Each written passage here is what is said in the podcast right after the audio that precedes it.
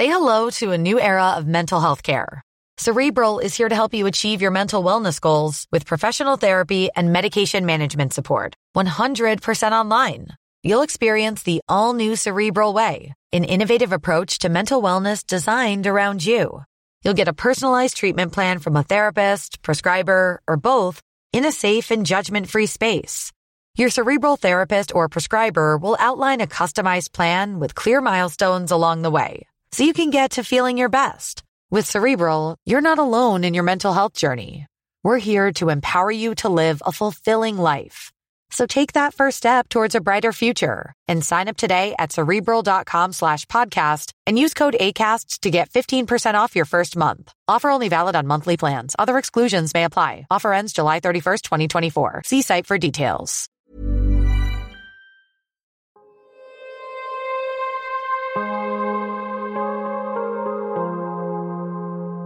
Vores mentale sundhed er nedadgående, og det er til trods for, at vi aldrig har været rigere, aldrig har haft flere muligheder og aldrig har levet længere. Det skal vi selvfølgelig tale højt om, så vi kan blive klogere på, hvordan vi får det bedre.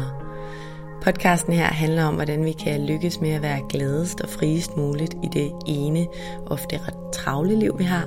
Og den handler om, hvordan vi kan lykkes med at være både professionelt ambitiøse og passe på os selv på samme tid. Jeg taler med eksperter og privatpersoner om alt det, der fylder inde i os. Min erfaring er, at når vi taler højt om de ting, så opdager vi, at der er mange andre, der bøvler med de samme ting. Og jeg tror virkelig på, at vi kan lære af og inspirere hinanden ved at dele vores sårbarheder, erfaring og viden. Så velkommen til Vores Mentale Sundhed, en Mindcare Collective podcast. Jeg håber meget, at du vil lytte med, og at du følger med på min Mindcare Collective profil på Instagram, hvor jeg hver dag deler indhold til refleksion, motivation og inspiration. Jeg hedder Lea Helmand. I dag har jeg mig, My Humaidan og Christian Humaidan i studiet.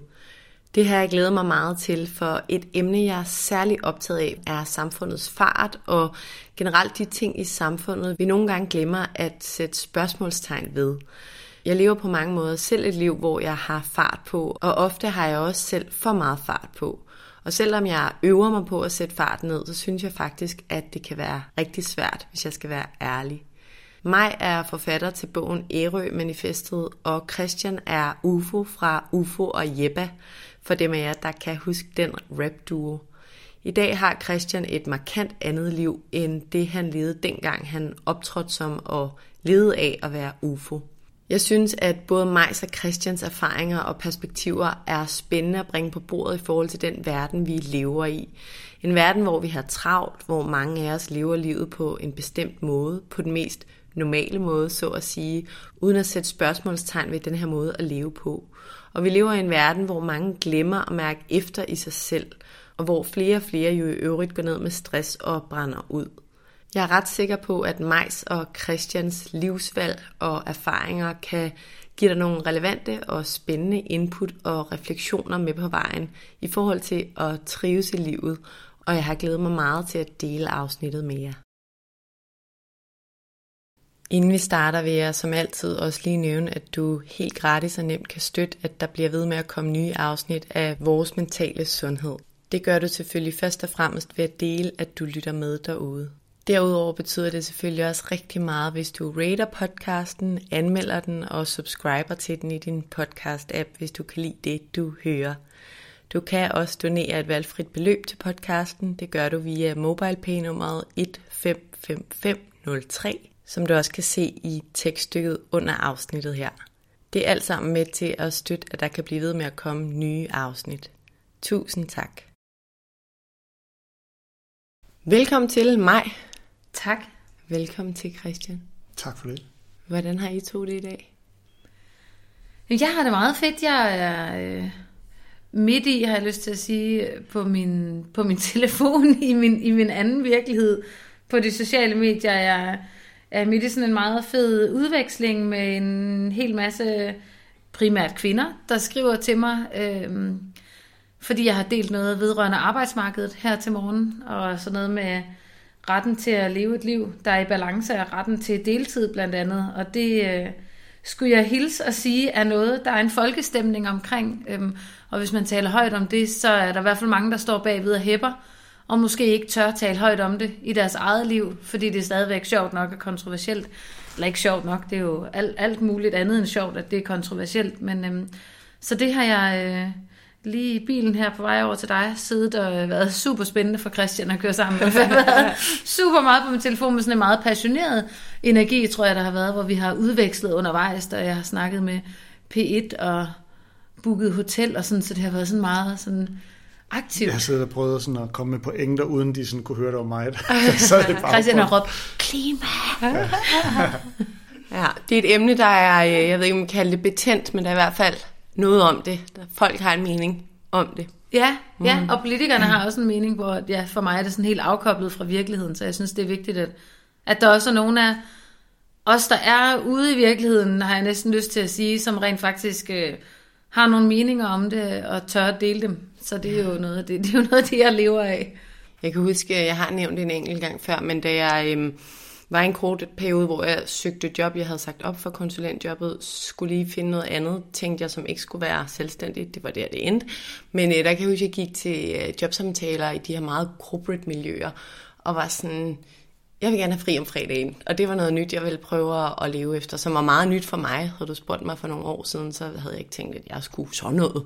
Men øh, så, så begyndte jeg at arbejde med det her koncept ambitiøs på deltid, fordi der er sådan en forståelse af på en eller anden måde, at enten er man ambitiøs, karrierekvinde, siger jeg nu ud fra mit eget perspektiv, og ellers er man på deltid, og det, det er simpelthen så mærkeligt, fordi hvorfor kan man ikke bruge de ressourcer, man har, som er rigtig mange er jo kompetente alt muligt på to eller tre eller fire dage om ugen.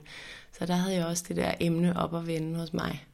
Ironisk nok, så arbejder jeg ikke på deltid nu, hvor jeg selv kan styre det. Men øh, det, er jo, det er jo en anden snak, og en snak om at være sin egen chef. Mm. Og også noget, jeg øver mig på. Men det kan være, at vi kommer tilbage til alt det her. Mm. Jeg er i hvert fald rigtig glad for, at I har lyst til at være her i dag. I er kommet hele vejen fra Ærø, så jeg har været ja. lang tid undervejs i dag, så tak for det. Og vores snak i dag, den bliver formentlig, eller i hvert fald måske lidt bredere end normalt her i podcasten. Jeg har ofte også et lidt mere specifikt emne med, som pauser eller søvn eller biohacking eller en eller anden specifik historie om, om stress eller noget i den stil. Men i dag så tror jeg, som nævnt, at det bliver en lidt bredere snak, men jeg er overbevist om, at det bliver en spændende en. Fordi vi skal tale om jeres syn på at trives i det moderne, forhastede liv. Og vi skal tale om, hvorfor I valgte at flytte med jeres fire børn til Ærø. Om hvorfor I valgte at hjemmeskole i tre år. Og vi skal tale om, hvorfor du, Christian, har valgt at udskifte din rap-karriere med et 100% meditationsfokus, kan man også godt kalde det. Mm-hmm. Og udover at tale om hvorfor, skal vi jo også, og måske især tale om, hvad de her livsvalg så har bragt med sig. Vi skal tale om, hvad I har lært af jeres rejse. Og den her podcast, den handler jo grundlæggende om mental sundhed. Den handler om, hvordan vi trives bedst muligt i livet, og den handler om, hvordan vi lykkes med at være professionelt ambitiøse, samtidig med, at vi passer på os selv. Og jeg er ret sikker på, at jeres perspektiver er super relevante i den kontekst, så jeg er rigtig glad for, at I er her. Og vi springer ud i det lige om lidt, men inden vi gør det, så vil jeg gerne lige starte med at introducere jer hver især. Maj My Humaydan, du er uddannet journalist og har altså fire børn sammen med Christian. Du er forfatter, og som sagt har du skrevet Ærø-manifestet, som jeg virkelig selv nød at læse. Den kan jeg godt anbefale folk at læse, hvis de ikke er noget dertil. Og du er foredragsholder, og så du sådan formidler mere generelt. Du har blandt andet selv en podcast, og du tilbyder retreats på Ærø. Og det du er særligt optaget af i livet, det er at se igennem de samfundsfortællinger, der, som du ser det, begrænser den menneskelige udfoldelse. Og så er du optaget af at skabe et meningsfuldt og bæredygtigt liv for dig selv og din familie, med et ønske om samtidig at inspirere andre til at gøre det samme. Hmm? Ja, det lyder jo som et fantastisk imponerende menneske. Ja, men det er jeg også sikker på, at der er rigtig mange, der Shit, synes, du er. Man, hun har så gang i mange ting. Christian, du er musiker, og du har som nævnt en forhistorie som rapmusiker, og så er du meditationsinstruktør, og du er stifter af det, der hedder Soundwheel, som er en app, der forsøger at styrke mental sundhed gennem musik og lyd. og den kan jeg også anbefale folk at tjekke ud. Og det, du er særligt optaget af i livet professionelt, det er at bringe musik og lyd i spil i forhold til at styrke det moderne menneskes kontakt til sin indre verden. Mm. Og privat så er det at skabe et godt og meningsfuldt liv sammen med mig og jeres børn. Ja. ja. Med de ord af den introduktion, så lad os kaste os ud i det. Jeg kan som altid godt lide at starte sådan lidt på toppen, og det her bliver sådan helt på toppen. Når I kigger på det moderne samfund, og når I færdes i det, hvad ser I så som værende de primære elementer, der udfordrer menneskers mentale trivsel i dag? Fordi den mentale sundhed, den er jo nedadgående.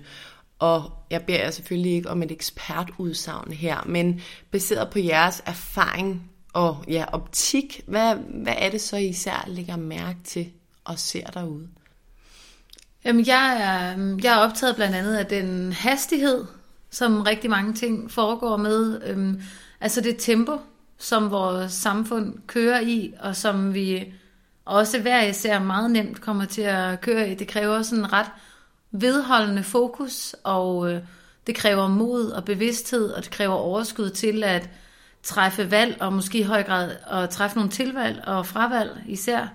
Øhm, hvis man ikke skal være oppe i det høje tempo, øhm, og når det er sagt, så tror jeg ikke, at vi kan, vi kan ikke ændre på, at verden omkring os er i et meget højt tempo. Så det er simpelthen øhm, det er en præmis eller en forudsætning for vores liv lige nu. Så selv hvis man, som vi har gjort det, flytter ud på en ø, og vi bor ikke engang nede i Ærøskøbing, vi bor ude på landet på den ø, og når vi er inde i vores hus, kan vi ikke se andre huse, og vi kan ikke se nogen mennesker, og hvis vi ser et menneske, løber vi alle sammen hen til vinduet for at se, hvem det er. Mm-hmm. Og hilser. Og, hilser. og selv i, um, og det vil jeg sige, det har helt klart haft betydning for vores liv, så det er jeg sikker på, at både Christian og jeg også gerne vil fortælle om, hvad det har betydet. Mm. Men selv der er der jo, som jeg fortalte, afsløret i introen, så har jeg jo også en mobiltelefon med sociale medier, og vores børn, flere af dem har mobiltelefoner, blandt andet med sociale medier, og der er stadigvæk en skole, som har nogle læreplaner, og der er, der er ligesom, uanset hvor du placerer dig lige nu i vores samtid, så er der bare et rigtig højt tempo, som, som jeg oplever, at jeg er nødt til løbende at, øhm, at være ret opmærksom på, for ikke at komme til at ryge med ind i det, måske også bare følelsesmæssigt. Det er ikke fordi, jeg tror, jeg så tit bevæger mig afsindigt hurtigt, men, men jeg tror faktisk næsten, at det er vores default for de fleste af os, at overpræstere i forhold til, hvad vi kan holde til. Hmm. Og, øhm, og og jeg oplever ikke, at jeg er i farezonen for at blive ramt af stress, eller på anden måde sådan ryge meget langt ned, hvis jeg bare får lov til at fortsætte den rille, jeg er i nu, med sunde og raske mennesker, og selv et godt helbred. Men, øhm, men jeg synes alligevel, at, at jeg skal sådan være opmærksom i min hverdag, for ikke at få migræne, eller hjertebanken, eller, eller, eller, eller. Og det er simpelthen et eller andet med, at alting ude omkring os suser afsted. Ja. Yeah. Det går så hurtigt. Det går så hurtigt. Og så, øhm, og så er meningen med det jo også lidt forsvundet, ikke? og det tror jeg, det er meget af det, jeg taler ind i, i Ærø-manifestet generelt i min formidling. Altså meget, meget det, der spejler sig, grunden til, at min bog sælger godt, og at mine budskaber når mange mennesker, det tror jeg i virkeligheden er, at rigtig, rigtig mange kan mærke, uden vi måske hver især har sat ord på det. Og jeg synes også selv, det er lidt svært at formulere ærligt talt, men, men mærke, at det, det er lige på en eller anden måde, at det er sådan røget ud af balance. Der er en dissonans. Det er som om, at det vi forventes at levere til fællesskabet faktisk ikke er bæredygtigt, og at fællesskabet måske heller ikke helt er der længere, og at det vi får igen, eller er blevet lovet at få igen, det får vi ikke igen. Altså der er en anden kontrakt, der er brudt, både tror jeg, at det er en politisk, samfundsmæssigt i Danmark velfærdsstatskontrakt, der er brudt, men det er også fordi, at balancen er tippet, så det med den vækst, vi kender fra de seneste en del 100 år, mm. og, og særdeleshed fra 1870'erne er frem, industrialisering, industrialiseringen og væksten generelt deromkring, den er ligesom, den er tippet. Det som, det, som har givet os en god levestandard, er faktisk det er lige før den er modsatte, vi skal gøre nu. Og det er klart, at det er en brydningstid, og den slags tager tid og er krævende, men jeg tror, det er derfor, vi står sådan du sagde også lige, da vi sad og snakkede for et øjeblik siden, at, at lige nu står vi et sted, hvor man kan kigge til venstre og se, okay, det giver meget god mening, men når man kigger til højre, nå, det giver også meget god mening. Altså der er ligesom, der er mange bolde i luften lige nu. Ja. Så der er sådan en kompleksitet, som jeg tror, jeg er optaget af at prøve at se, om man kan fange det enkelte i det og formidle. Sådan, hvor er meningen så? Ja, og jeg synes jo, det her med fart og tempo er sindssygt spændende, både fordi jeg selv har været, og til dels er en, der lever rigtig, rigtig hurtigt, og jeg har mærket på egen krop, sådan, hvad det kan gøre. Men jeg må også erkende, at det er virkelig svært at ændre, og det starter du også med at sige det her med, at det kræver både bevidsthed, men det kræver også en indsats. Og jeg tror, at flere og flere, og nok rigtig mange egentlig, efterhånden har den her bevidsthed om, at vi skal sætte tempoet ned, men hold kæft, og det kræver meget og handle efter det, når man har nogle indlejrede vaner og normer og en diskurs i samfundet og forventninger til sig selv og fra andre. Og sådan. Så den der, det tror jeg også var en af de ting, jeg blev rigtig fascineret af i din bog, som jeg har fortalt om, eller fortalt jer om, inden vi tændte mikrofonen, så blev jeg virkelig, virkelig rørt af bogen, selvom vores liv jo egentlig på papiret er ret forskelligt. Men det der med, at der er jo mange af de ting, jeg også føler, men, men du gør noget ved det. Og jeg siger ikke, at jeg skal flytte til Ærø eller hjemmeskole nødvendigvis. Det har jeg egentlig ikke lige taget stilling til. Men, men det der med handlingen bag, altså hold kæft, hvor er det, nu banner jeg for anden gang i det her afsnit, men det. virkelig kraftfuldt at, altså at gøre det. Og jeg synes, vi også her i det her forum kan anerkende, at det er svært at sætte handling bag sin overbevisning. I hvert fald det kan være rigtig svært for mange. Det er i hvert fald det, jeg oplever, at mange ved, hvad de bør gøre, men det der med at gøre det kan være svært. Ja, så tror jeg, at den med bør er jo alt, det, det er vi jo også godt klar over, at den er vi simpelthen nødt til at smide langt væk, fordi der er ikke noget bør, eller du ved, kunne eller skulle, det er sådan set underordnet. Jeg tror heller ikke i virkeligheden, der er noget, der er rigtigt eller forkert, eller noget, der kun er godt eller kun er dårligt. Øhm, men noget, jeg selv har oplevet øhm, på egen krop, det er, at hvis der er noget, som jeg egentlig kan mærke, jeg længes efter, og jeg har efterprøvet, er det bare en drøm, jeg har lånt fra andre, eller er det i virkeligheden noget, der sådan har, har rødder i mig? Kunne jeg godt tænke mig at på en eller anden måde folde det her ud i min egen version i mit liv, om det så er på Ærø eller ej, det er måske ikke så vigtigt. Men øhm, så tror jeg, det der, det der for mig kan gøre forskellen på, om jeg handler på det eller ej, det er faktisk, at jeg har nogen, jeg kan spejle mig i. Mm. At der er nogen, der har handlet på det, som de gerne ville. Også selvom det var noget andet end lige præcis det, jeg gerne ville. Men det der med, at jeg tror, vi alle sammen har brug for at finde tryghed i, at så er det heller ikke farligere. Og det kan vi, det kan vi nemmest huske, hvis der er nogen, der har gjort det, uden at de brækkede begge ben. Mm.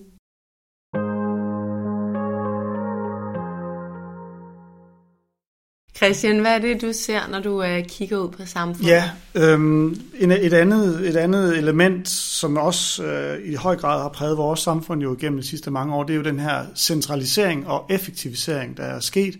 Hvordan vi har samlet alt muligt, lige fra økonomi til, til sundhed, til, til indkøb og, og detailhandel og, og fødevareproduktion øh, i større og større enheder. Og, og, det, og det har vi jo gjort, fordi det er effektivt, så, så der er noget økonomi, der, der er positivt ved at samle tingene i større og større enheder, men vi mister også en hel masse sådan, hvad skal vi sige, mellemmenneskelige udvekslinger, mm. som vi ikke lige umiddelbart kan aflæse som værdi, vi taber, når vi lige pludselig handler i Bilka, i stedet for at handle nede ved den lokale bager, hvor vi faktisk kender hende, der står bag disken, og vi lige får en lille snak på 10 minutter om, hvordan går det også der, Grete, og sådan.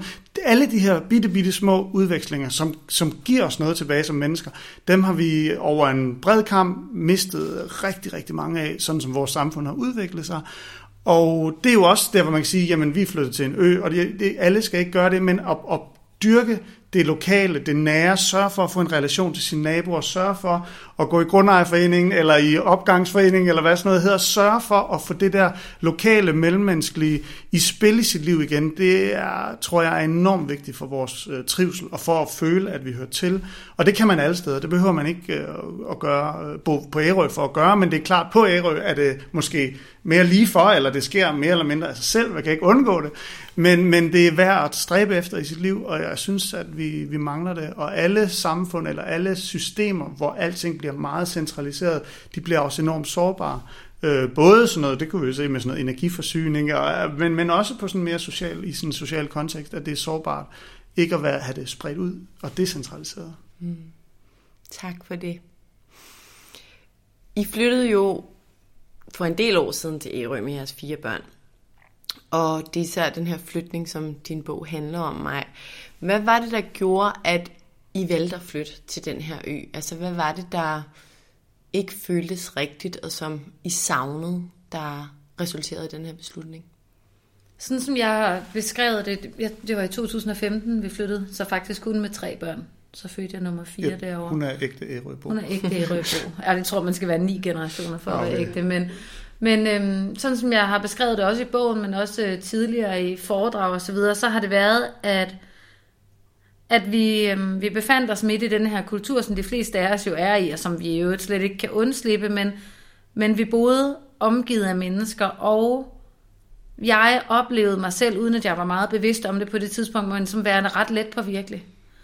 Øhm, så, så der, hvor jeg var, blev jeg påvirket af de mennesker, som også var der. Og, øhm, og det er klart, at når man er i et tæt befolket område i vores øh, tid og kultur, så er der høj hastighed, og der er sådan en vis øh, materialisme og, øhm, og søgen efter det konstant, og der er en udveksling af tid øh, imod penge.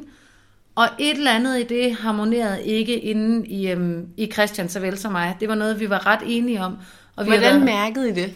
Jamen, øhm, faktisk så begyndte vi at bruge vores weekender i skoven i stedet for at tage ind til byen og sådan noget. Ikke? Altså, vi, det interesserede os ikke længere at gå på café. Vi tog i skoven. Det var sådan en, en mindre ting. Og så tror jeg ret konkret, at vi var på en ferie, hvor vi boede på landet i tre ugers tid, og da vi kom hjem, så stod du hele tiden og kiggede ud af vinduet længselsfuldt, og ønskede bare at se så lidt som muligt, åbne, tror jeg. Åbne vider. åbne vider. Ja. Øhm, og så havde vi været på Ærø øh, nogle år tidligere, og havde tænkt sådan, at det var et dejligt sted, og havde følelsen af, at på Ærø er det sådan, at hvis du, hvis du rækker hånden frem, så er der nogen, der griber den. Mm. Så, og det, det tror jeg, vi meget godt kunne lide. Men for mig var det også sådan et meget konkret sted, vi kunne flytte hen, og få netop åbne vider, og i virkeligheden måske også komme lidt væk fra andres blikke. Så, så det, jeg har været i stand til at i talesætte op indtil nu, har været, at vi fjernede os for at skabe et hvidt lærred, vi kunne male vores egne værdier på. Og så brugte vi noget tid på at været rundt i gummistøvler og bare til at finde ud af, hvem er vi, når vi i, i en eller anden grad har fjernet os fra de her blikke og de her forventninger. Og det er selvfølgelig ikke noget, man ryster af sig på en gang, og man ryster det nok aldrig helt af sig. Men jeg har senere forstået, at det vi i virkeligheden gjorde, var jo, at vi eftersøgte vores egen natur, og for at kunne finde den, var vi nødt til at flytte os fra kulturen. Og sådan mm. gælder det for os alle sammen. At for at, at kunne mærke vores egen natur, så er vi nødt til i et eller andet omfang at være ude i naturen og være på afstand af kulturen. Og det, det tror jeg også, man kan gøre i en ret stor udstrækning i sit mindset. Men for os var der den forudsætning, at vi måtte ud i naturen helt konkret og være, være tættere på den for at kunne mærke, hvem var vi så. Øhm, så det var, det var ret afgørende. Øhm. Hvad, nu taler du om det her med at finde nogle måske nye værdier, eller få dem forstærket, dem I egentlig føler. Hvad er det for nogle værdier, som I har kunne finde frem på Ærø, eller har I kunne finde de værdier, I søgte efter frem? Ja, så, så for mig, øhm, det, det har også været sådan et ongoing arbejde med de værdier, og noget, jeg har arbejdet rigtig meget med på alle de workshops og retreats, jeg har holdt i årenes løb. Der har sådan en rød tråd faktisk været det med at uh, sætte tid af til at kende sine livsværdier. Og nu vil jeg sige, nu er det jo ikke noget, vi længere på samme måde, som vi gjorde for 10 år siden, sætter os ned og snakker om, fordi det er sådan ret etableret imellem os. Og når det er sagt, så er det jo også noget, der er under udvikling. Så selvfølgelig er jeg vågen, men, men for eksempel frihed er noget, jeg, jeg meget hurtigt var klar over. Det har sådan set altid været enormt vigtigt for mig. Senere er jeg blevet opmærksom på, at tryghed faktisk også er en ret stor værdi for mig, og det tog mig en del over at sætte ord på det, for det tror jeg ikke var sådan så cool. Eller du ved, sådan, det var ligesom om tryghed, er det vigtigt, fordi jeg har måske lidt mere været en eventyr, men med tiden er det blevet vigtigt for mig, er jeg blevet klar over, at det jo selvfølgelig altid har været vigtigt for mig, at have en tryg base, hvor mit nervesystem er i ro, og hvor jeg kan trække vejret frit. Og det var jo også det, vi skabte for os selv. Og så er der selvfølgelig også noget med vores familie, og for mig hænger relationer og tid uløseligt sammen. Det der begreb, vi har med kvalitetstid, øhm, det giver jeg ikke særlig meget for. Jeg er ret sikker på, at tid er tid, og øh, hvis man virkelig skal have en nær relation til sig selv og til andre mennesker, så er man nødt til at have tid sammen. Så det, det tror jeg også blev ret vigtigt for os. Hmm. Ja, hvis jeg bare sådan skal... Ja. Der er jo flere og, og så, og så også det her med, altså du var vi inde på det, men at bo tæt på noget natur, eller i hvert fald noget, hvor man har let adgang til det, ikke? Hvordan vi oplevede, du sagde, at vi tog i skoven, ikke? Så vi mm. satte os ligesom ned og sagde, når vi tager, vi boede i sådan for vilde kvarter, når vi tager væk herfra og skal, mm. skal ud og lave noget vortøj, så tager vi ud i naturen. Det er sjældent, vi sådan tog ned i, i byen. Ikke? Så når, hvad hvis så vi placerer os lidt tættere på naturen, bor der, så er det der basen går, så skal man kun lige gå ud af døren, så er man der, og så kan man jo flytte sig, når man skal til København eller et andet sted. Så det var ligesom rationale bag. Så det her med at have nem adgang til natur, ja. det har også Og så også, som du nævnte, naboerne. Ja, og, og, og, og lokalt. Ikke? Og der, en anden ting, der er ved Ærø, er jo, at modsat så mange andre steder i, i oplandet til et eller andet, så er der flydende grænser, men på Ærø er det meget tydeligt, hvornår du er på Ærø, eller ej. Det, det, det er indiskutabelt. Så selvom der er vidt mange forskellige mennesker, og, og man er jo ikke bedste venner og, og, med alle, så er, er der alligevel under alt, hvad der måtte være, er der et, et fællesskab, der hedder, jamen vi, vi bor på Ærø, vi bor på den her ø, og det, det, kan, det kan vi ikke øh, komme udenom. Nej. Så det jeg hører, at Ærø har givet jer, det er både den her adgang til naturen og til stedværelse i, altså direkte i naturen, og det er en frihed, og det er den her dyrkning af fællesskabet, mm-hmm. og så tid sammen som familie, måske lidt mere uforstyrret fra alt muligt udefra kommende. Hvis I skal pege på sådan den primære ting fra jer hver især, som Ærø har givet jer, altså sådan nummer et ting, hvad er det så? Altså det er formentlig noget af det, I har nævnt nu, men sådan, hvad er det bedste ved at bo på Ærø? For mig er det noget, jeg, jeg kunne få mange andre steder også. Og det er, det er ro, og i forlængelse af ro, ro til at følge, du ved, naturens gang. Jeg lægger mærke til de mange nuancer, sommeren har. Og jeg lægger mærke til hver eneste solopgang og hver eneste solnedgang. Og det, det er ligesom, det er simpelthen sådan det pulslag, der ligger under hele mit liv. Mm. Jeg, har, jeg er enormt taknemmelig over, at mine børn er opmærksomme på de ting. At de ser, når konen på marken får en kalv, og de følger den dag for dag, og de er dybt begejstrede over det. Det, det gør mig meget glad. Vi var hjemme og spiste hos vores naboer, sådan helt impulsivt. Den anden aften blev vi bare hængende, og det blev til aftensmad, og, øh, og børnene kunne næsten ikke spise pizzaen. De var nødt til at løbe op i naboernes skov, som de plantede for 10 år siden, fordi de skulle lege, og da vi så skulle have dem hjem, så står de der med høns på skuldrene. Altså du ved, og det er sådan en lille ting, men for mig, jeg tænker bare, wow, du ved det, og det er ikke orkestreret. Vi er ikke taget, det er, det er ligesom bare, det er det, der er, når de går ud af døren ned ved naboen. Og så er det det, de leger, at skoven er forhekset. Det mm. synes jeg er ret fint. Og det er ikke, fordi det er bedre end noget andet, det mener jeg rigtigt ikke, det er. Men det for mig som menneske er det meningsfuldt, og det giver mig en taknemmelighed. Mm. Ja, men for mig er det også den her, den her fornemmelse af plads. Altså, at, at der er, er nogle åbne vider, og man kan... Der er, der er højt til loftet på en eller anden måde. Man kan være der. Jeg ved ikke, jeg kan ikke lige forklare det bedre. Det, det, er, en, det er noget inde i mig, en følelse af inde i mig, at, at der er plads til at være hele den, jeg er på en eller anden måde. Ja. ja. Jeg tænker, at meget af det, I siger, det, øhm, når jeg sådan kigger tilbage i mit bagkatalog af alle dem, jeg har talt med, der er jo eksperter, der går til højre og til venstre og taler om alt muligt, men det hele tager udgangspunkt i mental sundhed, og nogle af de ting, der dukker op igen og igen, som også er i de bøger, jeg læser, eller de uddannelser, jeg tager, der vedrører sig mental sundhed, det er også det her. Et, at vi har afkoblet os fra naturen, altså vi er jo skabt i og med naturen, og rigtig mange af os bruger 90% af tiden inden for og foran computeren. Så det der med at være i naturen, men så også tilstedeværelse i nuet, det er jo også noget, studier peger på som en af de essentielle ting for at være glad langsigtet. Det er at være og evne at være til stede i nuet. Og når vi er udsat for den der konstante fart og sammenligningstriggers, og nu ved jeg godt, at I stadig har sociale medier, som jo også kan trigge det ja. her. Bestemt. Men, men trods alt, så er I ude et sted, hvor der i hvert fald menneskeligt og larmmæssigt og alt sådan noget er, er mere ro og mere mulighed, lyder det som om i hvert fald for tilstedeværelse i nuet. Og så det her med det sociale, som du især også var inde på, Christian, og med fællesskabsfølelsen. Altså det er der også mange, der peger på, at vi simpelthen på nogle måder er blevet for individualiseret. Ikke? Mm. At vi simpelthen glemt det, som er grundelementet for, for menneskers trivsel, som er det sociale og fællesskabet. Så jeg kan godt forstå, at det, at det kan mange ting, selvom som du siger mig, at det også kunne være andre steder. Ja, end ja fordi jeg tror også, um, i forhold til det med fællesskabet, der, der plejer jeg, um, at hvis, altså, hvis jeg er ude at tale, så plejer jeg også at, og, um, at tale om to forskellige typer fællesskab, som jeg tror, vi alle sammen har brug for. Og den ene er værdifællesskabet. Vi har brug for nogle mennesker, som vi deler værdier med på nogle områder, som er afgørende, altså er afgørende betydning for os personligt. Og de mennesker behøver ikke nødvendigvis bo øhm, i samme opgang som os. Og så har jeg jo også selv fundet øh, det, Christian nævner, øh, en stor glæde i det med det lokale fællesskab. Og der er det måske ikke så vigtigt, om vi er enige. Og det vil jeg sige, der er rigtig mange ting, hvor vi ikke er synderligt enige med særlig mange af dem, der så kommer til fodbold aften nede hos naboerne, men vi er enige om at være lige der, mm. og at vi gerne vil bidrage ind i det fællesskab. Og i forlængelse af det, er det også vigtigt for mig lige at nævne, at, at jeg har for eksempel ikke særlig mange venner på Ærø.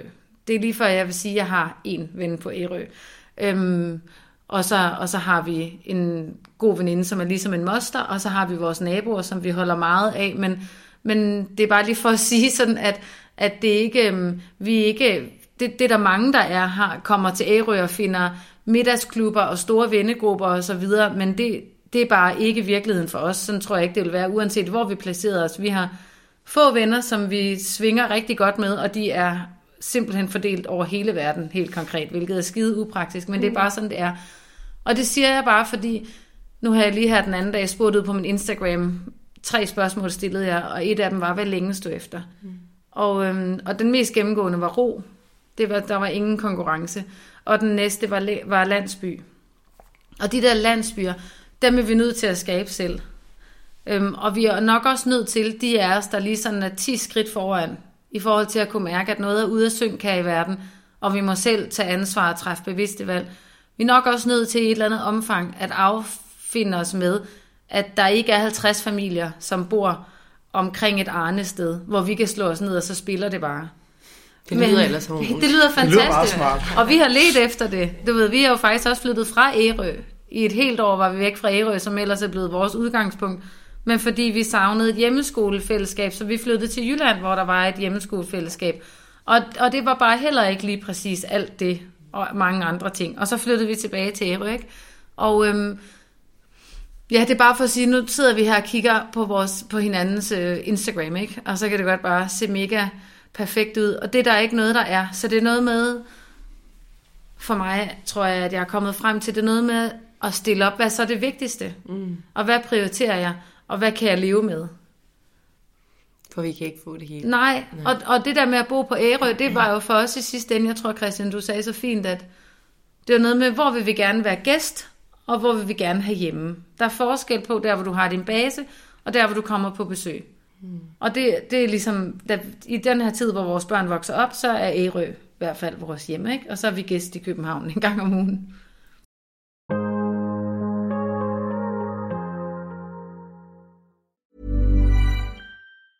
As a person with a very deep voice, I'm hired all the time for advertising campaigns. But a deep voice doesn't sell B2B, and advertising on the wrong platform doesn't sell B2B either. That's why if you're a B2B marketer, you should use LinkedIn ads. LinkedIn has the targeting capabilities to help you reach the world's largest professional audience. That's right, over 70 million decision makers all in one place. All the big wigs, then medium wigs, also small wigs who are on the path to becoming big wigs.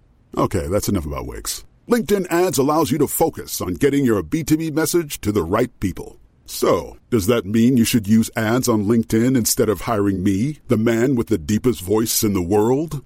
Yes. Yes, it does. Get started today and see why LinkedIn is the place to be to be. We'll even give you a $100 credit on your next campaign. Go to linkedin.com slash results to claim your credit. That's linkedin.com slash results.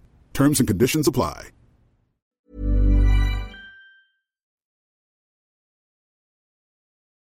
I valgte jo også i et par år at hjemmeskole jeres børn.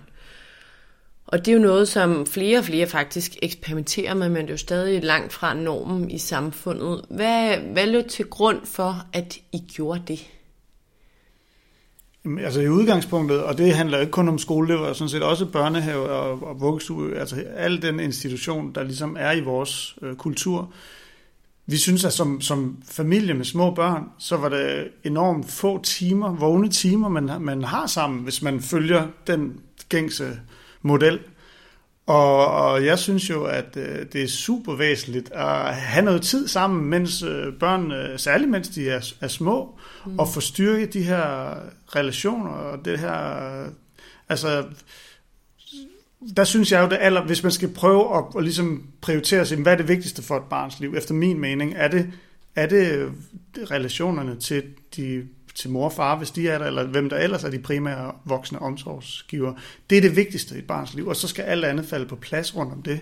Øh, og der synes jeg lidt, at vi har en kultur, hvor det jo hurtigt bliver dagtilbuddet, der er det vigtigste, og så må alt andet, og, og, og, og mor og fars job, de to ting er det vigtigste, og så må alt andet indordne sig under det, og det synes jeg egentlig er forkert. Jeg synes, det er forkert, i, i hvert fald i de år, hvor man har små børn. Og jeg synes, man burde have et arbejdsmarked, hvor det var meget mere fleksibelt at sige, jamen nu har, mens man har børn mellem 0 og 10, jamen så kommer man ind i det her spor, og der arbejder man 25 timer om ugen, eller hvad man nu gør, og, der, og det giver mening, og så er man, har man faktisk overskud til at stå derhjemme klokken 14 eller 13, når de så kommer hjem i okay tid fra deres øh, skole, eller hvad det er. Jeg drømmer om, at, at der kunne være en, en mellemting mellem det ene og det andet, men, men, skole, men tiden, vi putter vores børn i skole, er jo kun gået en vej de sidste mange år. Hvis jeg sammenligner mine børns schema med mit eget schema, dengang jeg gik i første klasse eller anden klasse, så er det jo nærmest øh, 50% længere tid, de er derhen. Og jeg tænker ikke, det handler om, at de skal blive fagligt dygtige, for de kan ikke rumme mere alligevel. Det handler jo om, at vi gerne vil have, at de har et sted at være, så mor og far kan være mere effektive ude på arbejdsmarkedet. Og det skulle vi i hvert fald så i det mindste kalde det, i stedet for at prøve at pakke det ind i, at det handler om. Så det var, så det blev lidt lang, en lang rant, men så det var et forsøg på at sige, hey, vi, vi, vi tror på noget andet, vi har lyst til at gøre noget andet, og vi ved, det er lovligt her i Danmark, så heldige er vi dog. Der er jo også lande, vi sammenligner os med, hvor det faktisk er ulovligt. Mm. Øhm, så, så det vil vi da selvfølgelig øh, prøve. Vi er selvstændige, vi kan indrette vores arbejdsliv på en måde, så det faktisk kan hænge sammen, og det vil vi, øh, det vil vi gøre, og, og se, hvad det så bringer med sig af gode ting og udfordringer osv. Ja. Og jeg vil rigtig gerne høre om lidt det, det bedste og det sværeste ved det, men mig i din bog, så skriver du virkelig fint og ærligt omkring, at det også er, kalder det paradoksfyldt, det her med mm. hjemmeskoling, fordi det ikke altid var nemt, og der var noget i dig, der ikke var helt glad, når de var afsted. Der var også noget i dig, der ikke var helt glad eller tilfreds, eller fandt en balance, når de var hjemmeskolet og hjemme hele tiden. Vil du ikke fortælle lidt om, om det paradoks, der var i dig i den periode?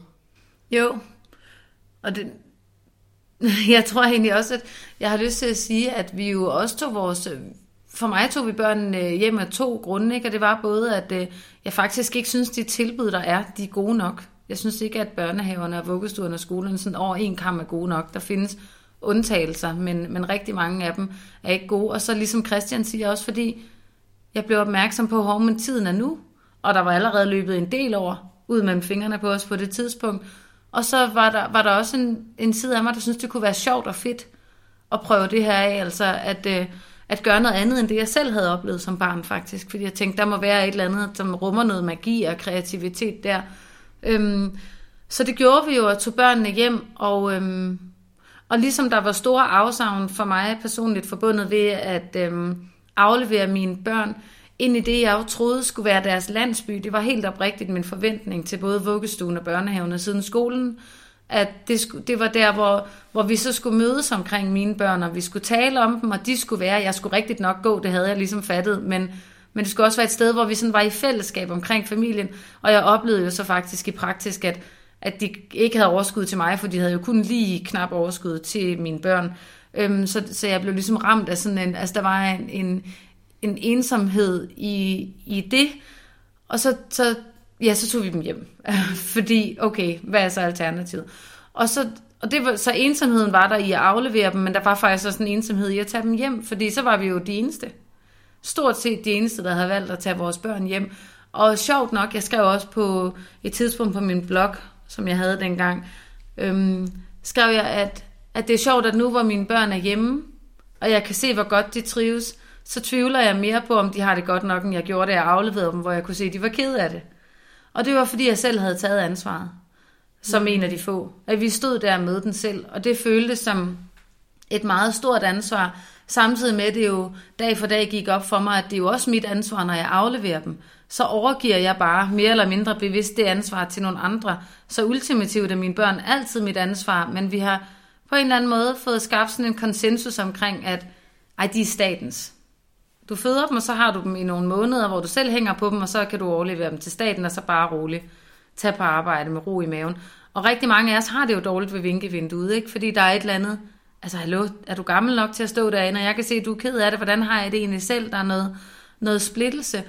Øhm, og jeg tror i virkeligheden, jeg trives bedst et eller andet sted i midten, med, med en institution, der føles mere som en landsby, hvor de voksne har overskud til mine børn, og også har overskud til mig, og hvor jeg er velkommen i et eller andet omfang, så, så når jeg går fra dem første gang, så kender de de voksne, og de er trygge ved, at jeg forlader dem. Men også hvor jeg jo så kan gå ud og bidrage med alt det andet, jeg jo også har fået at vide, at jeg skal bidrage med, og som det jo et falder mig ret naturligt at bidrage med. Mm. For jeg har jo også lyst til, at jeg er også et skabende menneske, og et kreativt og tænkende menneske. Så, så jeg tror, det er, jo, det er jo det paradoks.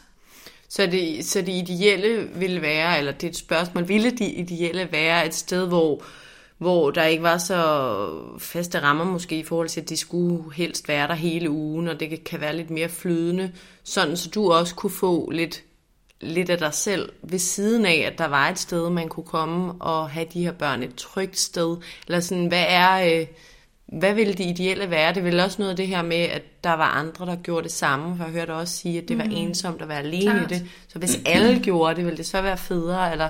Ja, hvis alle gjorde det, ville det være meget federe.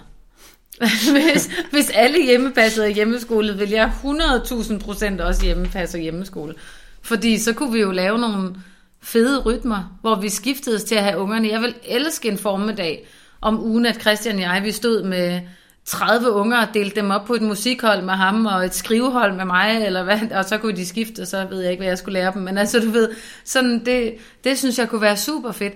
Øhm, og jeg synes også, at, at øhm, jeg har egentlig også tillid til, at vi godt kan skabe nogle rammer, som vi så kan kalde institutioner, eller hvad, hvis man kunne finde på noget mere flatterende, var det så også fint nok, men, men du ved, hvor, hvor det var, bare var mere menneskeligt, og hvor det var langt mere på børnenes præmisser og på menneskets præmisser, og hvor det ikke var de her opbevaringer, som det jo blevet, du ved, altså institutionerne er jo et resultat af, at alle skulle ud og arbejde.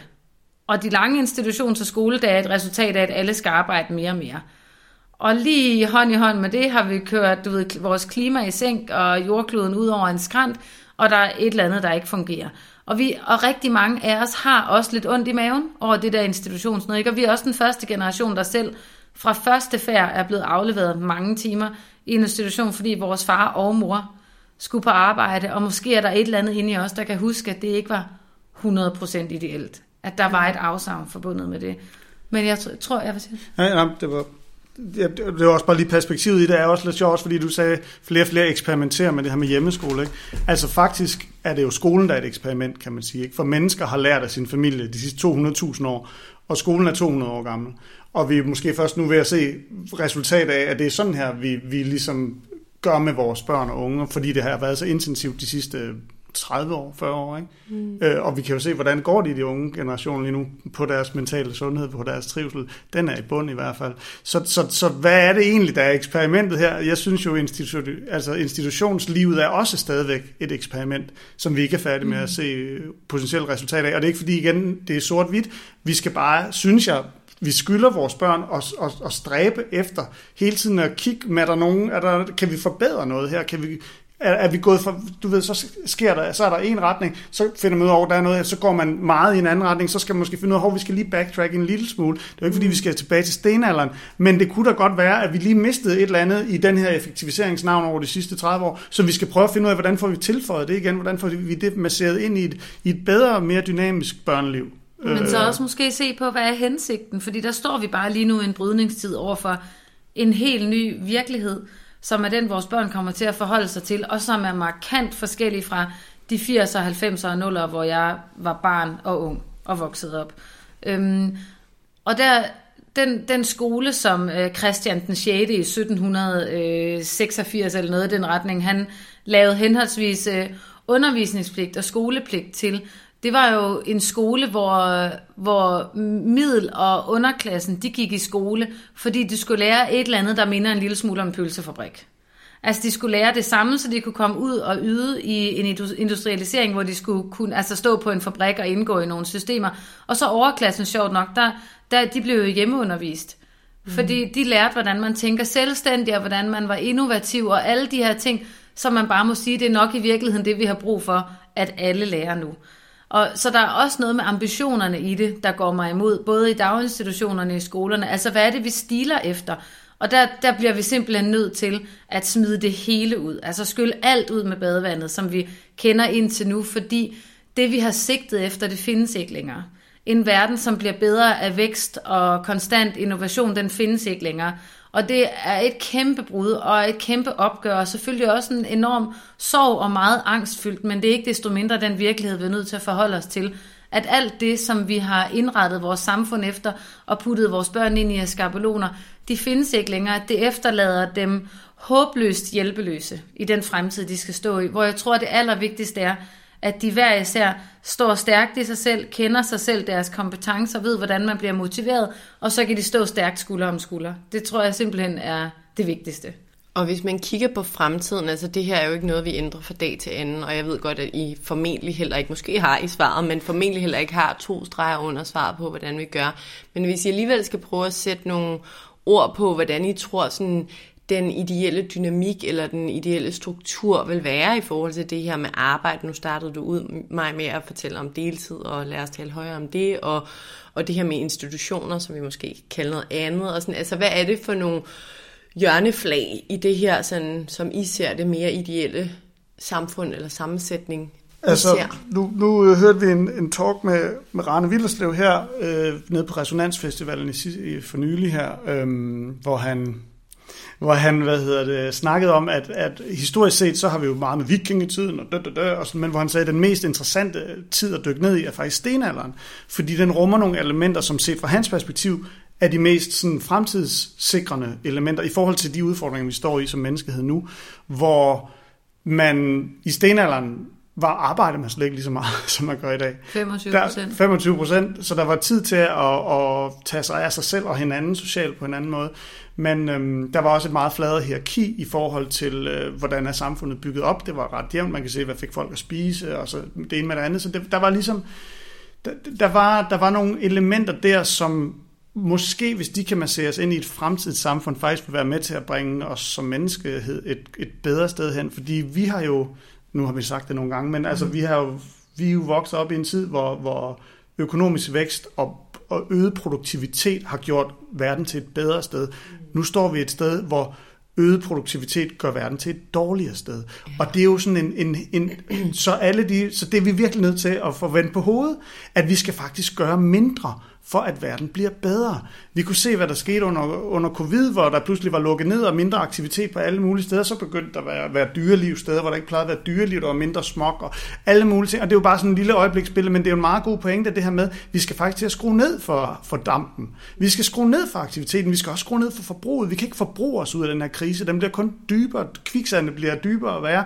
Så vi er nødt til at finde ud af, hvad, hvad kan så give os glæde, i stedet for at købe mere, eller producere mere, eller få mere, eller få højere komfort. Hvordan kan vi få måske et lavere komfort, men faktisk få et bedre liv alligevel? Og det fede ved det er, at rigtig mange af de ting, som vi, som vi skal have mere af, som vi vil få mere af, når vi skruer ned, faktisk jo også er det, som helt enormt mange mennesker lige nu sidder og længes efter på et dybt, dybt eksistentielt plan. Oh. Ja, meget af det, som, som jeg tror ligger til grund for vores trivsel, er netop fraværet af de her ting, som er røget ud på bekostning af effektivitet og acceleration. Så den der resonans, som Hartmut Rosa taler om, den er vi nødt til at have tid og fordybelse for at kunne opleve med vores verden, og det er simpelthen forudsætningen for, at vi føler, at vores liv er meningsgivende, og at vi synes, at vores liv er rart at være i. Men ikke, ikke, ikke dermed sagt, jeg tror da også, jeg kommer til at synes, det er super ubehageligt, nogle af de ting, jeg skal undvære. Jeg kan da godt mærke, bare at vores kloak er stoppet i en eftermiddag, så er jeg ved at gå i panik, og hvis der ikke er strøm, så ved jeg vidderligt ikke. Jeg kan huske en gang, hvor strømmen gik hjemme hos mine forældre, kan du huske det? Vi var nærmest teenager, og jeg synes, det var sindssygt hyggeligt, fordi I gik, rundt, I gik rundt og tændte sterinlys alle ja. sammen, så åbnede jeg min computer, og så var jeg sådan, hvor fanden er internettet? Mm. og så, jeg helt, så, så stoppede hyggen, så stoppede hyggen slet ikke. Jeg havde tænkt, nu skal vi bare sidde der i sterinlys, så skal jeg se Netflix sammen. og du ved, altså, så det er slet ikke for sådan at underkende, og du ved, det er endda bare en joke, ikke? men det kommer til at gøre ondt. Men jeg tror ikke, at vi skal være blinde for, at på den anden side af den smerte, der står der også nogle generationer, som vi nok ikke har mødt endnu, som har muligheden for at skabe et samfund, hvor de ikke vil have nødvendigvis den samme komfort og bekvemmelighed. Og det er jo ikke til at sige, fordi det var faktisk nogle meget konservative tanke, der er jo, tænketanke, der jo et peger på, at vi fint kan lave en grøn omstilling, som efterlader os med et lige så komfortabelt liv. Vi bliver bare nødt til at gøre alt bæredygtigt, ikke? Men, men jeg tror, at uanset hvad, vil der komme noget andet i stedet, som, som jo også, du ved, vi, jo alle, vi læser jo alle sammen Anne fra Grønnebakken for tiden. Vi drømmer os hen i et eller andet, og vi er godt klar over, at det er romantisk, og der lugtede af tis. Men der er alligevel et eller andet i den der sådan, noget med, at det arbejde, man laver, det kan man selv se frugten af. Og at man rører ved de ting, som også er ens liv. Man er rent faktisk omgivet af de mennesker, man elsker. ud. Der er et eller andet i det, som vi bare savner helt vildt. Ja. Og så det der, som jeg ved godt, Christian, du siger, at du har nævnt det, eller I har nævnt det et par gange, men det er jo simpelthen så essentielt, det der med, at engang var der en mening med væksten, og nu der er nok stadig nogen, der vil hæve det, at der er en mening med væksten, men det har bare også en kæmpe, kæmpe bagside. Og jeg kan faktisk huske, at jeg læste en eller anden artikel, som jeg husker den svagt, så det bliver måske et virkelig dårligt eksempel, men det var noget med en forsker i 90'erne, der havde sagt, at om 30 år, så kommer vi til at arbejde 25 procent af det, vi gør, fordi vi er så rige, og vi har det så godt, og væksten, du, du ved, vi har klaret det, vi skulle. Og her er vi i dag, og bare, mm. altså det er kun steget, ikke? Mm. Så det er igen det der med bevidsthed over for handling, og rent faktisk gøre noget ved det. Ja, og, og så er der jo mange, der snakker om det her med, med sådan de, de økonomiske makrofinansielle tendenser, sådan noget, som en naturlov, mm. som bare er sådan på lige, med, på, på lige fod med tyngdeloven. Og det vil jeg bare sige, det er den ikke du ved, det er jo noget, vi som mennesker faktisk har mulighed for at skabe nogle redskaber og blive enige om. Jamen, det, det, det styrer vi, det tøjler vi, det kontrollerer vi. Så nej, det er ikke givet, at vækst bare driver verden ud over kanten. Det bestemmer vi faktisk selv. Det er ikke det samme som, at jorden trækker fysiske genstande til sig afhængig af deres øh, tyngde. Det, det er to vidt forskellige ligaer, de, de lov, de opererer i. Og, og der har vi faktisk et sag på den ene af dem.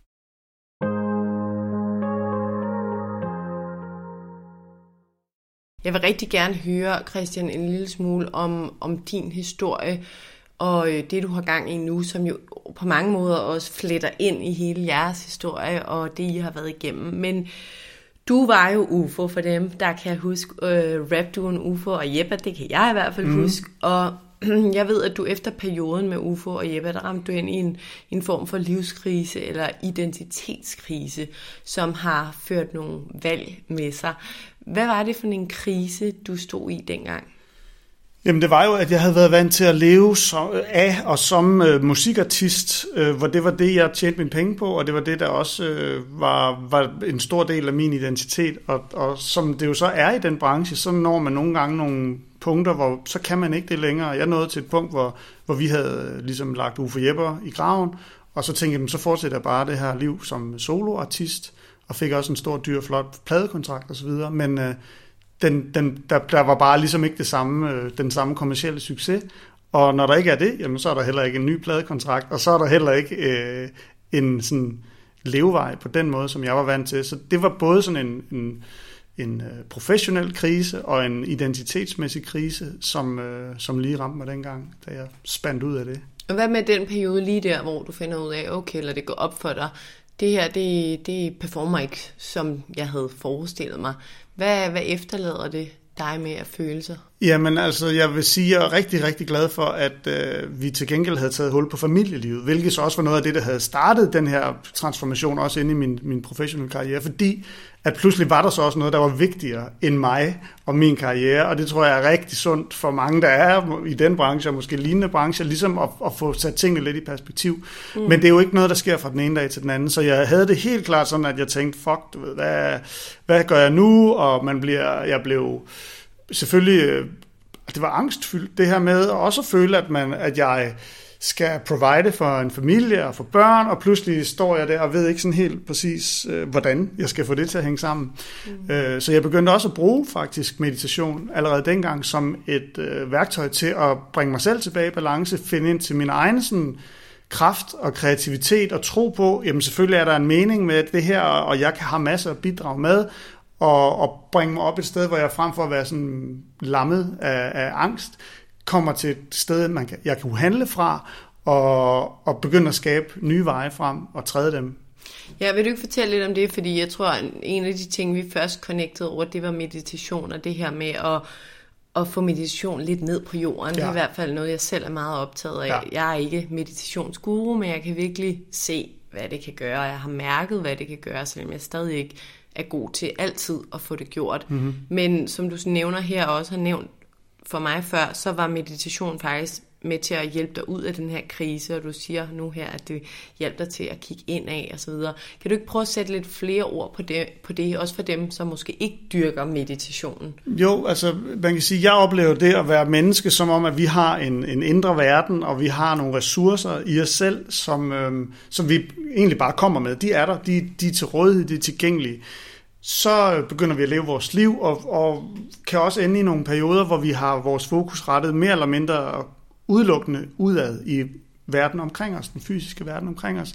Og, og hvis balancen bliver for stor imellem, hvornår mærker vi lige ind og har fået fat i de her ressourcer, og, og, og hvis det ikke sker øh, nogensinde måske for nogen, og så vi kun agerer ud fra, hvordan verden omkring os forventer vi opfører os, eller hvordan den påvirker os til at opføre os, så, så kan man godt ende nogle steder, hvor man øh, ender sådan et lidt afkræftet sted, øh, handlingslammet, føler, at der sker en masse træls mod en, men man ser ikke nogen muligheder for selv at tage handling, altså selv at gøre noget ved det. Og der, har, jeg- der oplevede jeg, at, at det her med at få øh, en eller anden form for praksis med, at man lige vender fokus indad, og lige få fat i den her powerbank, som jeg plejer at kalde den, lige at få plukket stikket ind der, mm. og, og, og, og, og jævnligt, og, og det hellere, at det så er kortvarigt, men at man gør det ofte, en gang om dagen, eller en gang hver anden dag, og lige bliver mindet om, og lige mærker, åh oh ja, du ved, jeg har, det, jeg har den her idé, eller jeg har den her styrke, eller, eller jeg kan lige finde ind i det her håb. Ikke? Altså det er sjældent, man kommer fra en meditation, og så har det værre, end man havde, mm. inden man gjorde det. Ikke? det. Det er altid et sted, hvor man kan blive opladt, og kan, kan få nogle nye kræfter fra, og, og det, det oplevede jeg selv, og det gik jeg så også i gang med at tænke, hvordan, øh, hvordan kan jeg gøre det her redskab endnu lettere tilgængeligt for endnu flere mennesker. Ja, for der er stadig mange, der synes, det er super abstrakt. Jeg tænker på to ting. Det ene er, kan du ikke måske på sådan helt lavpraktisk for sige, eller fortælle lytterne, hvad man kan gøre? Du siger det her med, at man måske bare lige kan tjekke ind et par gange om dagen. Og for mig er det meget mere sådan attraktivt, end det der med at skulle sidde 20-30 minutter og uh, så har man tid til det, når man også er puttet, ja. og så videre, så videre. Ja. Så hvis du bare sådan for lytterne, der, for hvem det her måske er nyt, øhm, skal jeg prøve at fortælle, hvordan man i løbet af en dag lige kan sådan tjekke ind med Ja. sig selv.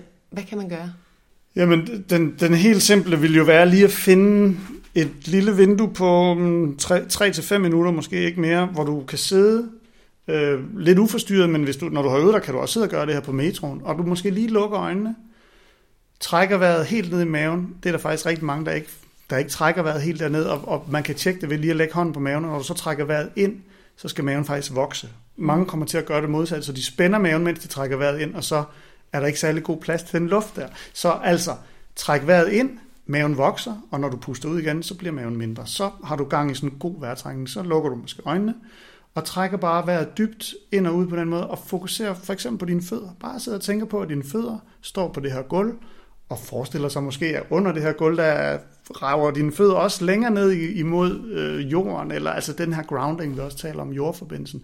Så hvis man forestiller sig, at man måske skyder nogle rødder ud af fødderne, og ligesom får, får god grounding der, mm. så sidder og have det billede i, i 3-5 minutter, og så bliver man helt sikkert også forstyrret, eller kommer pludselig til at tænke på, at oh, jeg skal også ud og handle, eller jeg skal også lige nå forbi Elgiganten på vej hjem fra arbejde, eller hvad det kan være. Og det er også helt naturligt, det er sådan et, det, det, det er sådan, vores hjerne opererer.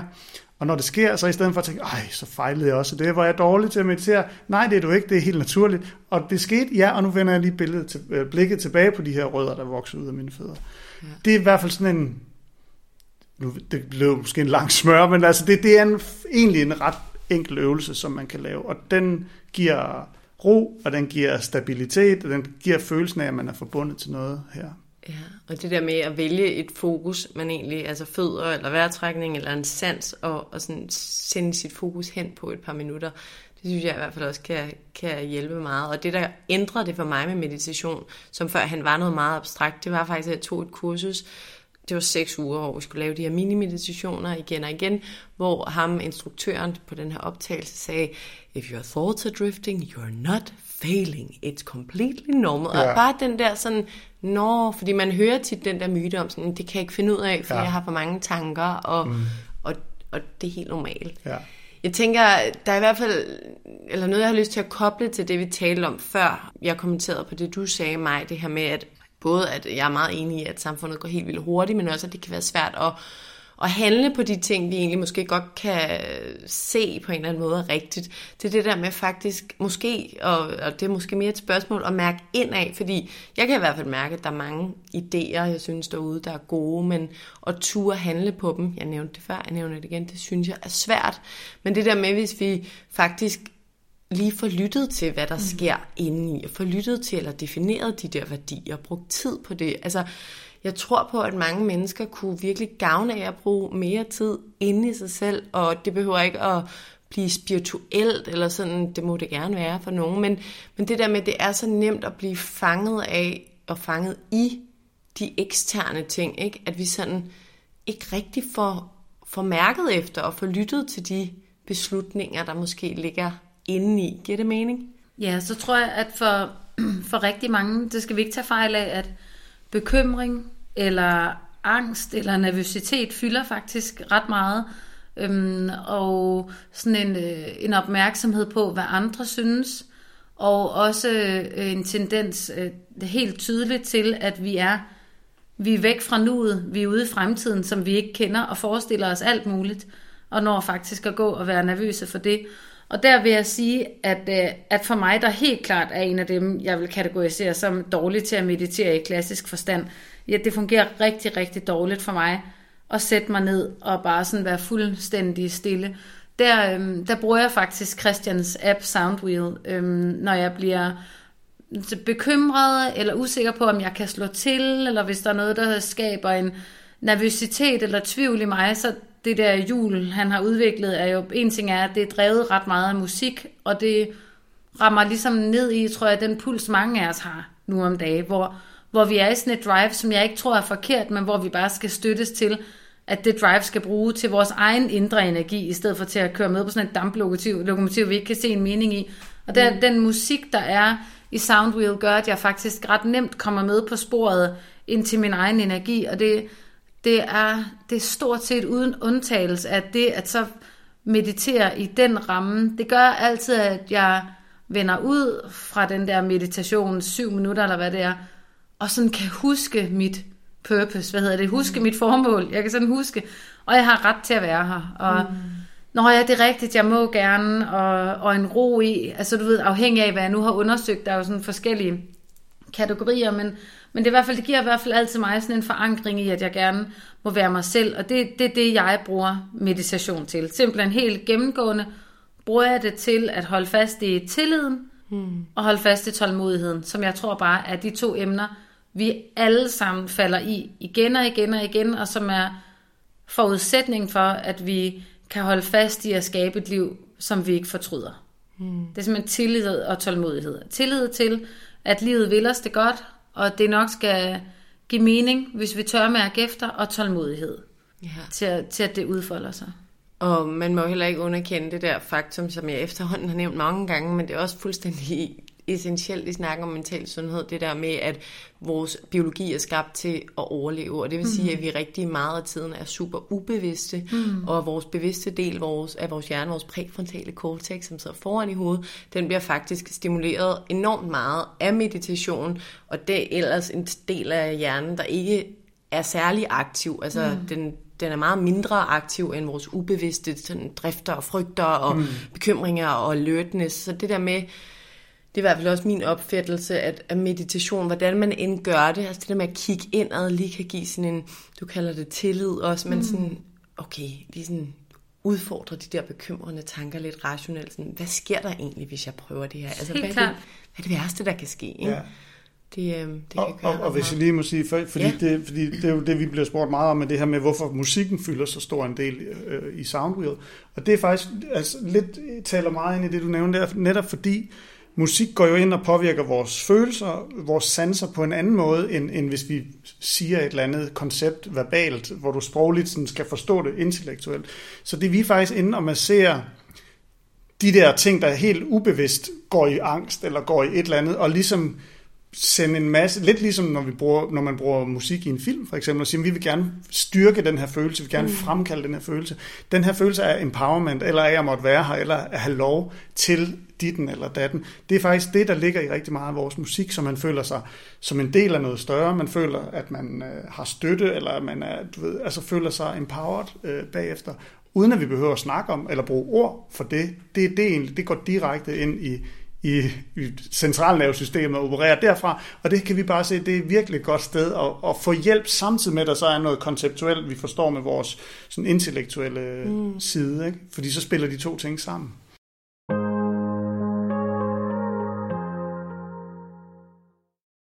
Jeg tror, at hele mit liv behandler jeg lidt ligesom et soundtrack, der skal understøtte den følelse eller stemning, jeg helst vil leve ud fra. Prøv at så, så både, øhm, både der, hvor vi bor, som for mig også er lidt sådan en meditativ tilstand at være i, øh, og når jeg, når jeg faktisk insisterer jo på, at, øh, at have det der med pausen, eller meditationen, eller soundwheel som en del af min praksis, og sådan som vi har indrettet vores hjem, de farver, den kunst, de møbler, øh, de mennesker, som vi vælger meget aktivt og bevidst til i vores liv, er, er jo alt sammen noget, der, der er valgt ud fra, fra den stemning, den energi eller bevidsthed, som vi gerne vil være i. Og det er ikke sådan en total bliss, mm. og det er heller ikke perfekt harmoni, men det er, det er både sådan en modstandsdygtighed og en accept af, at livet sjældent er roligt, særlig længe ad gangen, men det er også sådan en følelse af, ah, sådan her kan jeg godt lide, at det er. Sådan her, det som mit, øh, som mit liv i sådan i, i en eller anden udstrækning i hvert fald, føles som en forlængelse af de værdier, jeg har indeni, og det, jeg tror på, og det, som jeg tror sådan er den højeste repræsentation af mig, som jeg har adgang til lige nu. Og derfor, det er også derfor, du startede med at tale om ambitioner, og så kunne man være deltidsambitiøs, eller hvad du kaldte det. Og det tror jeg faktisk var en af de sådan opvågnerne, der satte gang i en stor del af vores rejse. Det var, at jeg øhm, en gang i starten af 20'erne blev opmærksom på, at man jo også kan være ambitiøs med andet end sit arbejdsliv. Og det lyder jo sådan helt grotesk at snakke om nu, fordi selvfølgelig kan man det. Mm. Men hele min øh, skoletid og senere min uddannelse og min første år som journalist, var det eneste, jeg nogensinde hørte nogen bruge begrebet ambitiøs om, det var arbejde. Og, så, og ikke fordi jeg synes, ambitioner nødvendigvis er, er særlig vigtige. Jeg faktisk synes, at det er vildt vigtigt, at vi måske er lidt mindre ambitiøse. Men, men på det tidspunkt, der førte jeg det over til, nej, hov, vent, jeg vil da ikke kun være ambitiøs med mit arbejde. Og så blev jeg mor, så tænkte jeg, jeg med også være ambitiøs med mit mm. moderskab. Og det er det, der nogle gange bliver lidt, øh, eller vi bliver lidt, jeg ved ikke, om man vil sige blinde i forhold til, men det kan være svært for mange at at få øje på, fordi vi lever i et samfund, der fra barnsben, så skal vi have karakterer, og så er det mm. kopier på arbejdet, og så er det LinkedIn-algoritmer, der fortæller os, altså et billede, langt hen ad vejen i hvert fald, så det kan jeg i hvert fald selv mærke, at det kan være svært netop at lige sådan huske mig selv på, sådan, når jamen, jeg kunne også være altså ambitiøs moderskab, det tænker jeg også kommer for mange, når de bliver forældre eller fædreskab, men, men også på alle mulige andre Altså, jeg vil gerne være ambitiøs i forhold til at tage mig af min mentale sundhed. Altså, mm. hvordan er det, du vil være i livet, og hvordan får du mest ud af det? Det er, det er vigtigt at reflektere over. Og så synes jeg, at ambitiøs er farligt, fordi det godt kan lyde som noget, der kræver anstrengelse. Ja. Øhm, og det, du ved, mental sundhed er måske netop ikke anstrengelse, vel? Eller du ved, sådan, når det gode moderskab, det er helt klart, det kræver bevidsthed i vores tid at finde ud af, hvem vil jeg gerne være som mor, for ellers er der med nok nogle andre, der skal fortælle dig det. Men, mm. Men jeg tror, jeg, jeg er sådan lige ved at lege mig ind i et nyt kapitel af mit liv, der hedder sådan fint nok. Ja. Fint nok kapitel. Ja, ja, det var min veninde, der sagde det faktisk, at hun går og leder efter deres næste hus, og det skal bare være fint nok. Mm, og det, det kan jeg meget godt lide. Ja, ja. det, det kan noget. Ja, det kan noget. Men det er helt rigtigt, og også netop i forhold til mental sundhed, ja. så skal vi også passe på, at det ikke bliver en ny disciplin. Vi skal, sådan, vi skal trække vejret ordentligt, vi skal meditere, vi ja. skal huske at få grublerierne væk. Altså, det... fordi, fordi nogle gange er det lidt sådan, at hvis, med mindre, det, det virker kun, hvis det er pissesvært og kompliceret og, og forbundet med store ofre. Og der har jeg bare sådan, nej, det er et narrativ, man selv vælger, om man vil købe ind i, men man kunne også lave et andet narrativ, der hedder, det virker, hvis jeg synes, det er sjovt og rart og nemt at engage med. Så virker det. Og, og det, jeg ved godt, hvad fint jeg vil vælge. Og det handler ikke om at hoppe over, hvor gader er lavest, og det er ikke, fordi alting bare kan være nemt og en leg, men man kan altså også hurtigt ryge ind i et, hvor det kun er godt, hvis det er svært eller, eller, eller hårdt. Ikke?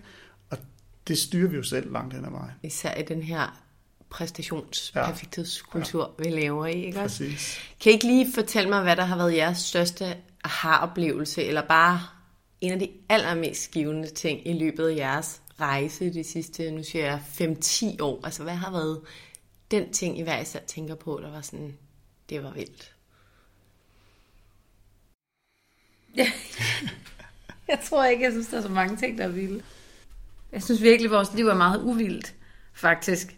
Så jeg har svært ved sådan lige at sige øhm, noget, måske der er det er altså, uvildheden. Ja, der er virkelig, det er helt klart noget med uvildheden, der, øhm, der er det, der, der er kommet til at, at betyde mest for mig, og faktisk også, øhm, altså hvor, hvor meget det kræver at leve et meningsfuldt liv, men også hvor utroligt givende det er.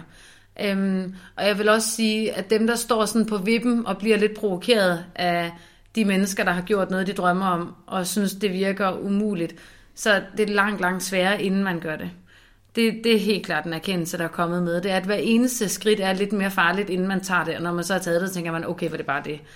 Og så, og så ser man sig aldrig tilbage, vel? Fordi når først man har åbnet en dør væk fra den der slagende vej, så uanset om det glimmer, der gemmer sig derinde, kun føles glimmeragtigt et halvt år, og så man går en anden vej, så, så har man ligesom opdaget magien ved at træde sin egen sti, og ved at mærke efter. Og det der med at turde følge intuitionen, det er simpelthen det, er det eneste råd, tror jeg, jeg vil komme med, det er virkelig sådan at øve sig i at følge sin intuition, og det er ikke fordi, det fra den ene dag til den anden skaber mirakler, men det er jo bare der, meningen er. Hmm. Jeg kan så godt genkende det der. Jeg kommer til at tænke på der, jeg på et tidspunkt sagde op i et konsulentjob, uden at have et nyt. Og hele den der fase op til sådan, åh, skulle jeg gøre det? Og det er så sagt op, og jeg sådan, var det det? Altså, var det var det? Og det var jo på ingen måde farligt. Det var kun givende. Der var masser af snak med folk, der var interesserede og så videre og så videre. Det var ret vildt. Ja. Den der forskel på, hvor meget mentalt det fyldte inden. Og andre, der har skrevet, var sådan, hvordan tager man beslutninger? Og sådan, ja. Man må bare gøre det. Altså, det er mega svært, men når det så er gjort, så er det jo ikke svært. Jeg tror også, det er derfor, vi nok har svært ved lige at sige, hvad var det vildeste, fordi i virkeligheden så... Øhm, så jo mere vi vender os til at øhm, turde følge vores intuition, jo mere naturligt falder det os, og jo mindre våget, eller jo mindre mod kræver det i virkeligheden. Ikke fordi det bliver bare, det bliver bare en ny væren, en ny måde at være i livet. Så det er jo ikke sådan, at vi går og bruger ligesom mange kræfter på at være i vores lidt alternative hverdag nu, som man gør, hvis man bevæger sig fra noget, der har været meget konventionelt, og hvor mm. alt man har gjort i virkeligheden har været dikteret af en samfundsnorm, og så skal man tage sit første skridt ud af det. Det er jo klart, det, det er langt mere ressourcekrævende, end når man så bare, du ved, sejler ned af sin egen lille å, sådan som vi gør, du ved, helt oblivious til i forhold til, hvad der ellers foregår. Men det, men det er jo sjovt, det du siger, fordi hvis man lige laver den der analyse med, hvad er det værste, der så kan ske, ikke? Altså det er jo en god ting at, at, at huske sig selv på, ikke? Fordi mm. meget af den her angst, der så kommer op omkring de her skift, den er jo helt tilbage fra, da vi levede på en eller anden slette for 100.000 år siden, og hvis der kom et stort skift, så kunne det reelt betyde, at hele familien var død af sult øh, i løbet af den næste måned, ikke? Og sådan er det jo bare heldigvis ikke nu. Så, så den der sådan dødsangst, der kommer op, den er jo sjældent særlig rationel. Så hvis man lige tør holde den ud i sin, og så med det rationelle blik kigge, okay, følelser væk, alt det her, hvad er, hvad er helt, du ved, ja. kan vi lave et budget for det her? Hvad er worst mm. case? Hvad kan jeg gøre? Hvad så hvis det her sker, som jeg ikke håber? Hvordan kommer jeg så ud af den? Nå, der er den her vej rundt, fair mm. nok. Og, og, og, du ved, jeg tror jo oftere, man fortryder noget, man ikke har gjort, end noget, man gør. Fordi måske er det også bare vores måde sådan at, at så gribe det på, men jeg synes jo nærmest aldrig, vi har gjort noget galt, forstået på den måde, at selvom vi har fejlet med det, vi troede, vi skulle, så har der altid vist sig et, en eller anden læring, en eller anden erfaring, et eller andet, der alligevel har bygget op til noget andet, som måske endda var endnu federe, end vi havde kunnet forestille os med vores sådan, bevidste. Så nogle gange så fyrer livet jo også øh, gaver afsted, forklædt som de største nedture. Altså. Yeah. Øhm, og så på den anden side af det, så, rummer, så, så, så er der alligevel noget, noget fantastisk spændende og udfordrende at lære, og noget, der, der giver os noget. Og den eneste det eneste, man kan være sikker på, det er, at hvis man ikke bevæger sig efter det, så, så kommer der ikke noget. Så ved du, hvad du har. Og det er der selvfølgelig også nogen, der synes, det er det bedste, og det skal de endelig bare holde fast i. Men det er også meget fedt at være på farten. Det næste sidste spørgsmål. Hvis I, som, altså det er et ret hypotetisk spørgsmål, men hvis I kunne ændre to ting ved samfundet med et snuptag, altså i morgen, vil der være to ting, et meget åbent spørgsmål. Ikke? Det kan være store, det kan være små. Men der er to ting i morgen, der vil være anderledes. Eller som I kunne ændre. Hvad vil I så ændre? så vil klima, altså grøn omstilling, og, øhm, og omsorg for samfundets mest udsatte, det vil blive første og anden prioritet på den politiske dagsorden. Økonomisk, bevidsthedsmæssigt. Mm. Hurtigt svar. Ja. Du tilslutter dig bare nu? Ja, jeg ja, bakker bare sådan. Du bakker op. Ja, jeg bakker bare på Vi den. kommer der. som en enhed. Du må godt være enig. Ja, men jeg er enig. Ja. Øhm, ja. Mm. Det sidste spørgsmål, jeg gerne vil stille jer, det er et, jeg altid stiller. Hvis I hver især skal nævne en eller to ting, som I gerne vil nævne, eller bare gentage for lytterne i forhold til, ja, hvad de især skal tage med fra jer og jeres erfaringer og historie i relation til det her med at trives i livet. Hvad, hvad er det så, I gerne vil nævne? Jeg tror lige før du sagde mig, jeg vil i hvert fald gerne give intuitionen videre. Så jeg ved ikke, om det er en ting. Du, nu fangede jeg den bare lige, da du sagde den. Ja, jeg tror, at øhm, når man har så tydelig en kultur, som den vi vokser op i, eller befinder os i her i Danmark, med, med så øhm, overalt omkring os tungt vejende normer, øhm, som det er tilfældet, så, øhm, så tror jeg virkelig, at øh, noget, der kan være fuldstændig livsforandrende, er at forholde sig sådan lidt vågent eller aktivt til de normer. Så for eksempel, når vores børn starter i skole, at vi husker i dagene op til og månederne omkring, hvor de starter i skole, at det stadigvæk er vores elskede, vidunderlige børn, der er kommet til planeten, som de fuldendte, vilde mennesker, de er. Og måske er det en blomst, vi aldrig har set før, men den er har altså en grund. Og at det er den energi, vi går ind til det med, så vi ikke bliver skuffet eller angstfyldt eller frustreret i mødet med det her meget stive system, fordi vores børn ikke nødvendigvis lige falder i hak med det. Og virkelig holder fast i, at hvis vores børn ikke falder i hak med det, så er det ikke fordi vores børn er forkert, eller vi selv er forkerte, når vi ikke lige falder i hak med arbejdsmarkedet, eller med de store vennegrupper, eller med det tøj, man kan købe nede øh, i stangbutikkerne. At holde fast i, at vi er her faktisk som hele berettigede mennesker, og at når en skabelon føles for stramt, så er det sgu nok, fordi det ikke er meningen, vi skal hoppe ned i den. Tak. Øhm, jeg vil bare sige, at, at jeg synes, det er en rigtig god idé at, at øve sig i at, at vende sit fokus indad øh, ind imellem. Og der er så mange forskellige måder, man kan gøre det på. Og der er helt sikkert også en måde, der passer til dig derude. Øh, det er bare om at lede efter den rigtige, hvor det føles godt. Og øh, man kan ikke rigtig gøre noget forkert. Det er ligesom en stor mulighed, man går glip af, hvis man aldrig ligesom forsøger. Men der er så mange veje derind. Og der, er- det er godt at leve et liv, hvor man har fat i den der battery pack derinde. Ja. Så turde udfordre samfundets normer og ikke føle sig forkert, hvis man ikke passer ind i skabelonen, eller de eksternt definerede skabeloner, og øve sig i at kigge indad, og øve sig i at lytte til det, man ser eller hører, når man kigger indad, og ja, turde tage de spring, der nogle gange følger med, og øh, når man lytter mm. til det, der sker derinde. Mm. Tusind tak, fordi I havde lyst til at være med i dag, mig og Christian. Jeg synes, som jeg nævnte i introduktionen, at I er et rigtig spændende par. Og jeg tror i den grad, at det forhastede moderne menneske kan lære noget af folk som jer, og af de valg, I har tur tage, og af de perspektiver, I har og formidler. Så tusind tak, fordi I kom og delte ud af jeres viden og erfaring. Selv tak. Tak fordi vi måtte. Ja.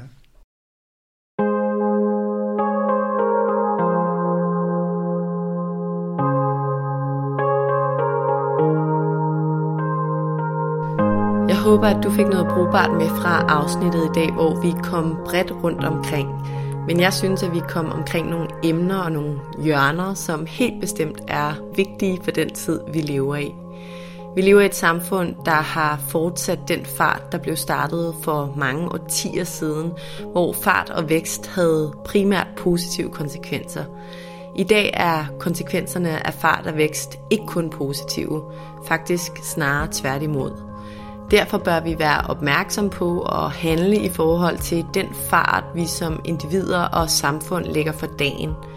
Lad os øve os i, hver for sig og sammen, at sætte tempoet ned.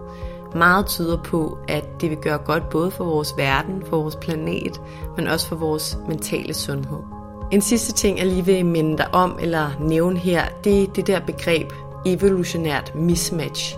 Du har måske hørt det før, jeg har i hvert fald nævnt det tidligere. Men sagen er, at vores krop og vores hjerne på ingen måde er skabt til eller udviklet til det samfund, vi lever i i dag. Der er altså et mismatch imellem, hvordan vores hjerne er udviklet, og så det samfund, vi lever i. Vi er ikke skabt til at være så meget inden døre, eller så lidt i naturen, som vi er. Vi er ikke skabt til at være så afkoblet fra andre mennesker socialt, som vi er i dag. Og vi er især ikke skabt til, at vores hjerne skal være på konstant overarbejde, som mange hjerner ofte er i dag, på grund af den fart, vi lægger for dagen. Husk lige det. Vi kan ikke ændre vores samfund, i hvert fald ikke fra dag til anden, men vi kan ændre den måde, vi er i verden på. Så lad os gøre os umage for at være bedst muligt i verden med den hjerne, vi nu engang bærer på helt evolutionært.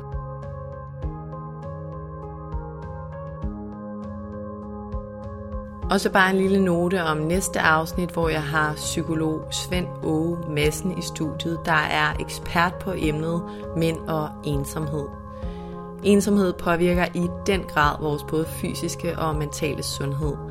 Faktisk påvirker det endda, hvor længe vi lever, og der er desværre flere og flere, både kvinder og mænd, der rammes af ensomhed. I næste afsnit stiller jeg skarpt på mændene og på, hvorfor der faktisk også er mange mænd i 30'erne og 40'erne med koner og børn, der er ensomme. Hvorfor står det sådan til, og hvad kan mændene, men selvfølgelig også kvinderne, gøre for at undgå ensomheden? Det kan du høre om i næste afsnit af podcasten.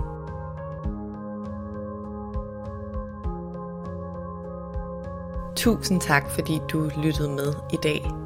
Hvis du kunne lide det, du hørte, så husk, at du nemt og gratis kan støtte podcasten ved at dele, at du lytter med på sociale medier. Husk at tagge Mindcare Collective. Det betyder helt vildt meget.